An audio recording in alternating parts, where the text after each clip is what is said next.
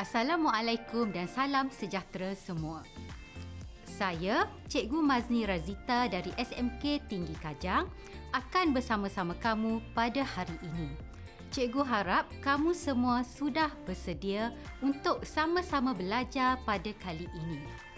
Baiklah para pelajar, pada sesi ini kita fokus kepada empat pertubuhan dunia iaitu Pertubuhan Bangsa-Bangsa Bersatu, PBB, Commonwealth, Pergerakan Negara-Negara Berkecuali, NAM dan Pertubuhan Kerjasama Islam, OIC.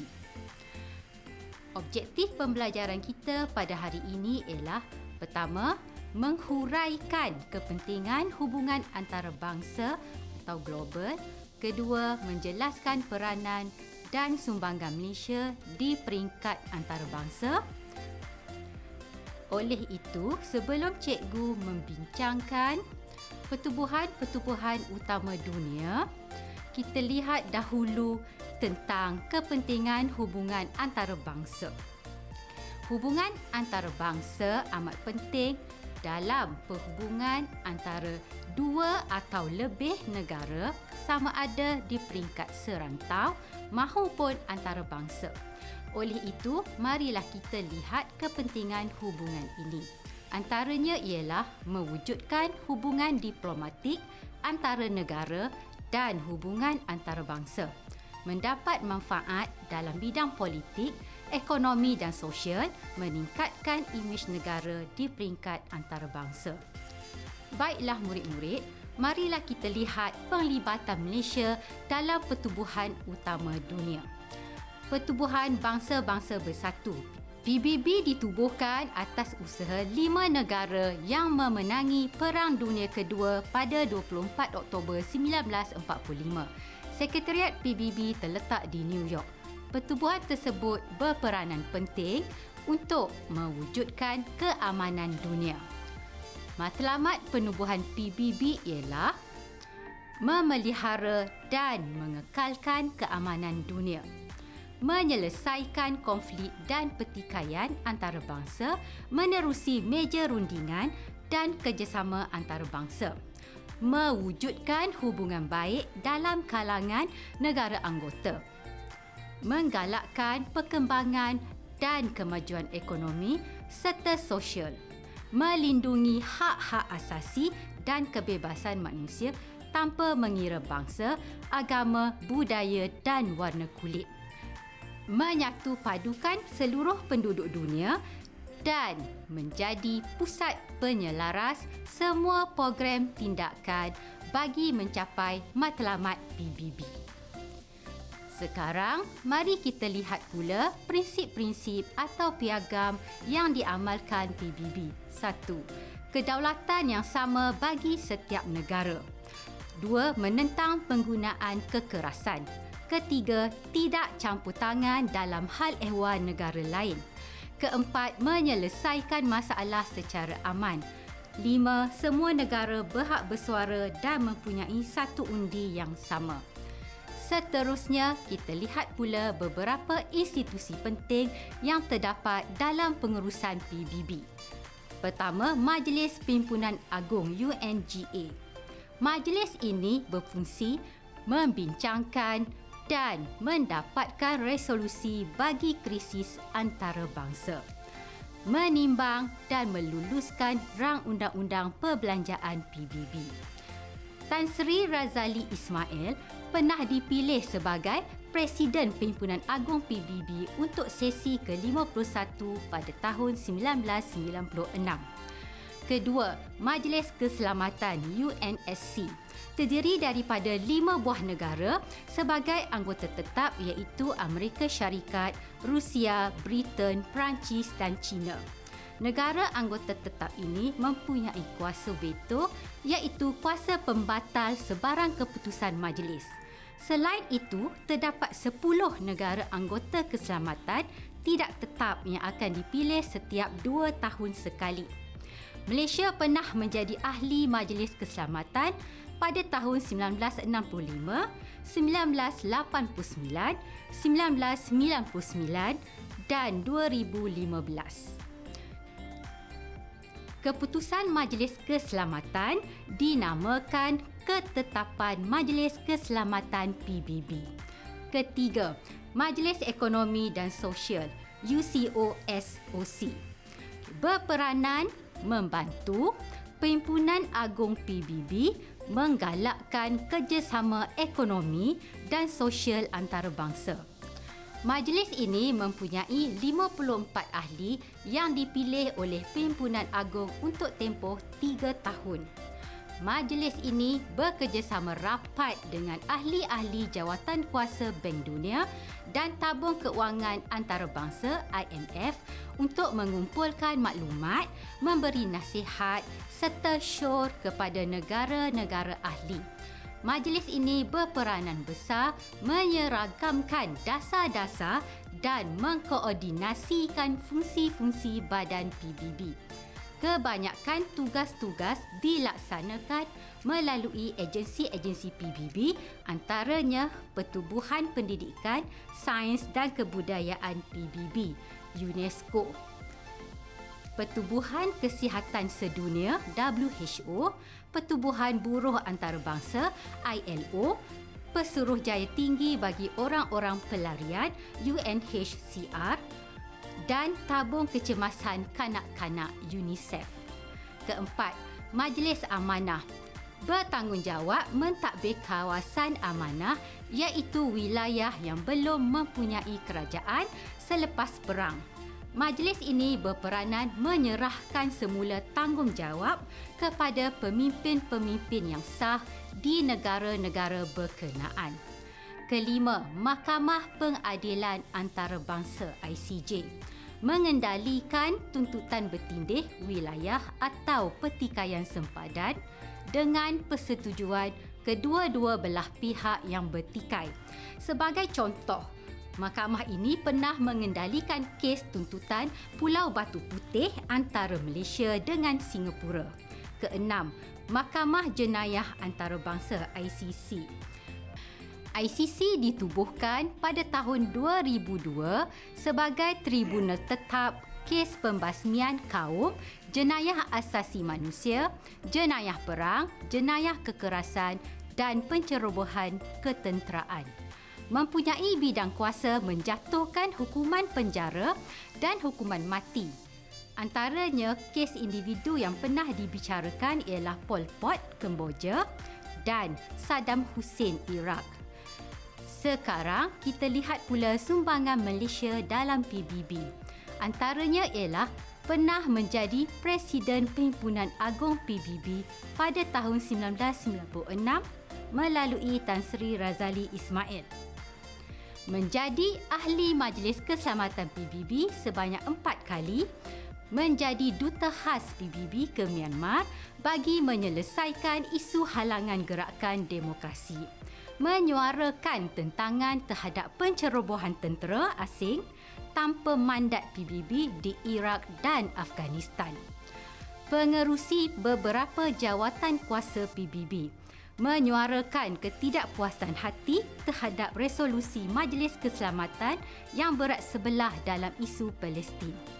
Pengerusi persidangan antarabangsa mengenai masalah penyalahgunaan dan pengedaran dadah di Vienna. Tegas dalam penentangan terhadap dasar apartheid di Afrika Selatan sebelum tahun 1993 tegas dalam usaha mengatasi masalah keganasan antarabangsa. Menyuarakan kebimbangan terhadap penyalahgunaan kuasa veto oleh anggota Majlis Keselamatan. Mencadangkan keanggotaan Majlis Keselamatan diperluaskan. Memperjuangkan order baru ekonomi dunia kerana ketidakadilan negara maju terhadap negara membangun melalui persidangan perdagangan dan pembangunan PBB UNCTAD mendesak PBB mengkaji semula perjanjian Antartika dan mencadangkan benua Antartika menjadi milik bersama. Menggalakkan negara Eropah berkongsi memelihara alam sekitar di negara membangun dengan menghulurkan bantuan menyela tindakan lewat PBB dalam menyelesaikan isu-isu politik di sesebuah negara. Sentiasa komited untuk menghantar pasukan pengaman menyertai misi PBB. Sentiasa menghulurkan bantuan kemanusiaan kepada negara yang ditimpa malapetaka. Menjadikan Malaysia sebagai pusat transit, pelarian di Pulau Bidung dan kem Sungai Besi sebagai sokongan kepada UNHCR. Baiklah para pelajar, seterusnya kita akan lihat pula hubungan Malaysia dengan pertubuhan Commonwealth. Commonwealth terdiri daripada 53 buah negara yang pernah dijajah oleh British. Malaysia menyertai Commonwealth selepas merdeka pada tahun 1957. Ketua Commonwealth ialah Ratu Britain Sekretariat pertubuhan ini diketuai oleh Setiausaha Agung Commonwealth yang berpusat di London.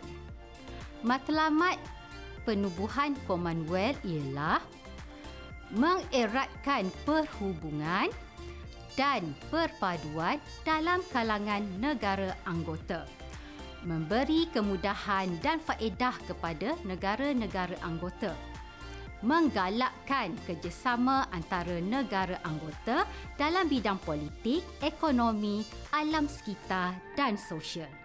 Memajukan serta menyelesaikan masalah atas sifat dan pengalaman bersama sebagai bekas negara jajahan. Memberikan kemudahan pendidikan kepada negara anggota melalui rancangan pelajaran Commonwealth. Malaysia telah mendapat beberapa faedah apabila menyertai Commonwealth. Antaranya ialah Perjanjian Pertahanan Anglo-Malaya dimeterai dengan Britain. Britain berjanji akan mempertahankan persekutuan Tanah Melayu daripada serangan musuh. Malaysia menikmati keistimewaan perdagangan dengan negara-negara anggota lain. Malaysia mendapat bantuan rancangan Colombo terutamanya dalam bidang teknik dan biasiswa. Pembabitan tentera Commonwealth semasa darurat kerana ancaman komunis. Kita juga mendapat hikmat kepakaran negara Commonwealth menggubal perlembagaan persekutuan. Malaysia juga mendapat manfaat daripada penganjuran sukan Commonwealth pada tahun 1998. Seterusnya, kita lihat pula penglibatan dan sumbangan Malaysia dalam pertubuhan Commonwealth. Pada tahun 1982 hingga tahun 1984, Malaysia tidak aktif dalam Commonwealth kerana kurang senang dengan Commonwealth yang tidak tegas mengenakan sekatan ekonomi terhadap Afrika Selatan kerana dasar apartheid pada tahun 1989, Malaysia telah menjadi tuan rumah persidangan ketua-ketua negara Commonwealth COGEP di Kuala Lumpur. Menerusi persidangan tersebut, Deklarasi Kuala Lumpur dan Deklarasi Langkawi diisytiharkan.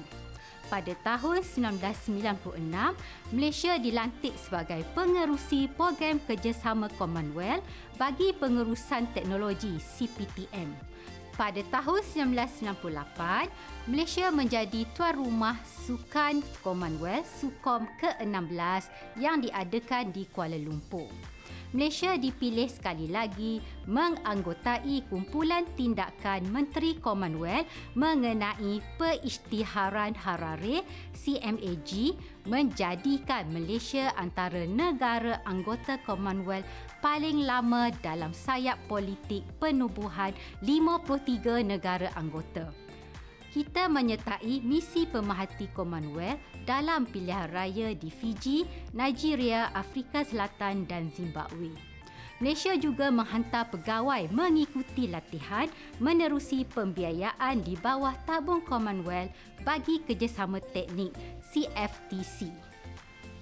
Sekarang, mari kita tinjau kejayaan-kejayaan dalam kesepakatan pertubuhan Commonwealth pertubuhan ini berjaya memulihkan keamanan di Uganda setelah negara tersebut mengalami kehancuran akibat perang saudara. Membantu negara Zimbabwe mencapai kemerdekaan, membantu perancangan dalam aspek pendidikan, pertanian dan kesihatan dalam kalangan negara anggota Commonwealth. Melalui pertubuhan ini juga, Malaysia mengutuk Perancis kerana menjalankan ujian nuklear di kawasan Lautan Pasifik Selatan pada tahun 1996. Perbuatan ini dianggap tidak menghormati perjanjian tentang pengurangan senjata nuklear NPT mengkritik India dan Pakistan kerana menjalankan ujian nuklear pada tahun 1998. Pertubuhan Commonwealth juga telah berjaya menghasilkan beberapa perisytiharan dan deklarasi. Antaranya ialah perisytiharan Lusaka Zambia tentang isu perkauman, penyataan New Delhi tentang tindakan ekonomi ke atas rejim apartheid di Afrika Selatan Deklarasi Kuala Lumpur menghapuskan dasar apartheid. Deklarasi Goa keselamatan antarabangsa. Deklarasi Nassau tentang keamanan dunia dan persetujuan Commonwealth tentang isu di Afrika Selatan. Deklarasi Langkawi usaha melindungi alam sekitar dan bersetuju menangani masalah perubahan cuaca dunia. topik berikutnya tentang pergerakan negara-negara berkecuali. 6. Selepas Perang Dunia Kedua, negara-negara di dunia dibahagikan kepada dua blok utama iaitu blok barat diketuai oleh Amerika Syarikat dan blok komunis diketuai oleh Rusia perbezaan dan persaingan ideologi antara kedua-dua blok ini mencetuskan Perang Dingin pada tahun 1950-an. Negara-negara baru merdeka seperti Afrika, Asia, Amerika Latin dan Caribbean ingin mengelak daripada berpihak kepada mana-mana blok negara-negara tersebut mengamalkan dasar berkecuali untuk mengekalkan kemerdekaan dan kedaulatan politik masing-masing. Dasar berkecuali bermaksud tidak menyertai mana-mana blok ketenteraan atau politik, persekutuan atau kumpulan. Pada tahun 1955, 25 buah negara merdeka Afro-Asia mengadakan persidangan di Bandung, Indonesia yang membawa kepada penubuhan NAM. NAM diasaskan di Bandung, Indonesia pada tahun 1955 melalui persidangan Afro-Asia pergerakan negara-negara berkecuali enam mula ditubuhkan sebaik sahaja 25 buah negara-negara berkecuali beserta tiga buah negara pemerhati menghadiri persidangan pertama iaitu persidangan ketua-ketua negara atau kerajaan negara-negara berkecuali enam di Belgrade, Yugoslavia bermula pada 1 hingga 6 September 1961. Pergerakan ini diasaskan oleh Presiden Tito Yugoslavia, Presiden Nasir Mesir dan Perdana Menteri Nehru India dan disokong sepenuhnya oleh Presiden Indonesia dan Presiden Ghana. Kini NAM dianggotai oleh 120 buah negara. Berikut pula ialah prinsip-prinsip yang diamalkan oleh NAM prinsip-prinsip tersebut ialah memupuk kerjasama yang erat dalam kalangan negara anggota. Menjadi forum untuk negara anggota menyuarakan pendirian berhubung isu-isu semasa. Mengelakkan negara-negara kecil terlibat dalam peperangan ideologi. Memperjuangkan hak dan kepentingan negara-negara sedang membangun mengubah haluan perjuangan NAM daripada hal-hal politik kepada isu-isu ekonomi meningkatkan muafakat dan kesepakatan dalam kalangan anggota NAM melalui rundingan meningkatkan keupayaan ekonomi dan daya saing NAM supaya pertubuhan ini dihormati. Marilah kita lihat peranan Malaysia di dalam NAM. Antaranya ialah dalam sidang kemuncak ketujuh di New Delhi, Malaysia telah mengemukakan beberapa usul bagi menjaga kepentingan negara-negara membangun. Antara usul-usulnya ialah berkaitan isu Palestin, kerjasama ekonomi dan isu benua Antartika. Semasa sidang kemuncak ke-8 di Harare, Malaysia mengusulkan penghapusan dasar apartheid di Afrika Selatan. Dalam sidang kemuncak di Belgrade, Malaysia diberi penghormatan sebagai naib presiden. Sidang kemuncak 6 di Kuala Lumpur pada 2003 telah mengisytiharkan deklarasi Kuala Lumpur yang menggalakkan kerjasama multilateral antara negara anggota. Malaysia mewujudkan pejabat perwakilan di Ethiopia, India, Nigeria, Sri Lanka, Yugoslavia dan Mesir. Melancarkan portal e-sekretariat 6 2004 yang bertindak sebagai pengkalan data. Menganjurkan mesyuarat khas peringkat Menteri Luar berkenaan Palestin di Putrajaya pada 13 Mei 2004 dan di Durban, Afrika Selatan pada 18 Ogos 2004 menggabungkan penyataan tentang Palestin dalam dokumen mutamat. Kuala Lumpur menjadi pusat pertukaran berita dalam kalangan negara anggota NAM melalui NAM News Network NNN iaitu suatu rangkaian berita global untuk memaklumkan berita dunia ketiga dan anggota NAM. Seterusnya, kita lihat pula Pertubuhan Kerjasama Islam OIC. Pertubuhan Kerjasama Islam ditubuhkan di Rabat, Morocco pada 25 September 1969 bersempena Persidangan Dunia Islam pertama. Pertubuhan yang beribu pejabat di Jeddah, Arab Saudi ini dianggotai oleh 57 buah negara Islam. Matlamat penubuhannya ialah untuk meningkatkan kerjasama dalam bidang ekonomi, sains, budaya dan spiritual. Objektif penubuhan OIC ialah untuk memupuk perpaduan dalam kalangan negara anggota menyelaras kerjasama dalam bidang ekonomi, sosial, budaya, saintifik dan pelbagai bidang lain yang dianggap penting serta mengatur perundingan dengan pertubuhan antarabangsa. Berusaha menghapuskan perbezaan kaum, penindasan dan sebarang bentuk penjajahan mengambil langkah perlu bagi menyokong usaha ke arah melahirkan keamanan dan keselamatan berasaskan keadilan meningkatkan perjuangan umat Islam bagi memelihara maruah kemerdekaan dan hak mereka dan mewujudkan suasana yang mendorong lahirnya kerjasama dan kesefahaman dalam kalangan negara anggota dan dengan negara lain. OIC telah meletakkan beberapa piagam baru yang bertujuan untuk menegakkan perpaduan dalam Islam, mengambil tindakan bersama, menjaga keamanan dan keadilan antarabangsa, membentuk hubungan harmoni antara agama, memperjuangkan keadilan hak asasi manusia. Malaysia telah memainkan peranan yang besar dalam kerjasama OIC. Beberapa kejayaan yang dicatat dalam pelbagai bidang.